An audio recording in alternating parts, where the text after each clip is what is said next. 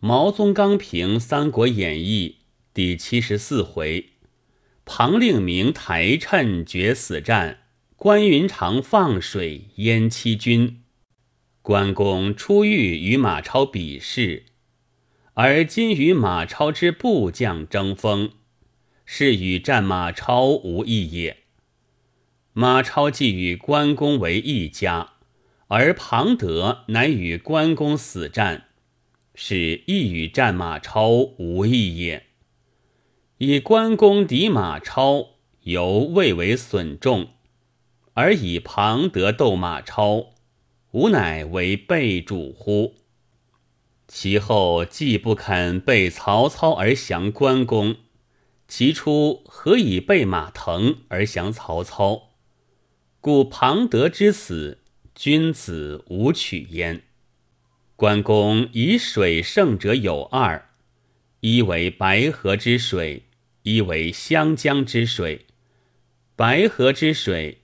是奉孔明之命而小用之者也，湘江之水是得孔明之意而大用之者也。小用之不过火候之余波，大用之遂作军前之胜算。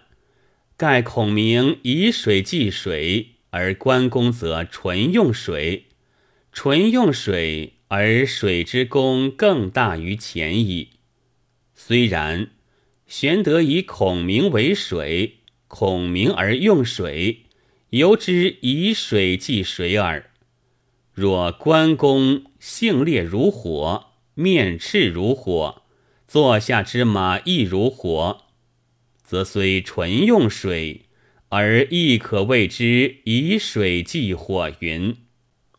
湘江之水可以淹七军。而不足以取樊城，何也？曰：水之灌兵也易，而灌城也难。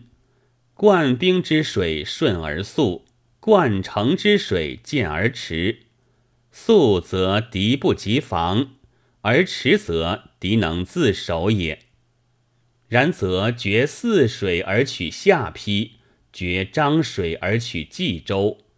将无曹操之用水独胜于关公乎？曰：是又不然。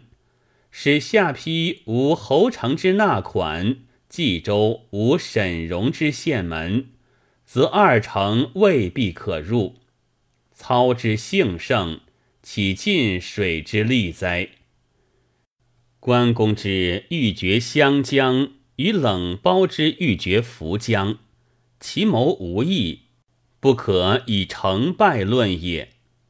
包之所以败者，彭样告焉，而庞统防焉；公之所以胜者，成何绝焉，而于禁昧焉。法正知之早，故不宜迎而无伤；庞德知之晚，虽欲宜迎而无疾。同一谋而谋之成不成，亦是敌之与与不与耳。余入赠口而关公坐享渔人之利益，乃庞德积为网之漏，而足为祖之灯；于禁不为笑之烹，而性为持之序，其故何也？改鱼入赠而难脱，此晋之所以备秦；鱼得水而不和，此晋之所以终活于。关于樊城之不下，而知天下不欲复兴汉室也。当善抚取樊城之时，其兵力不足以守樊城。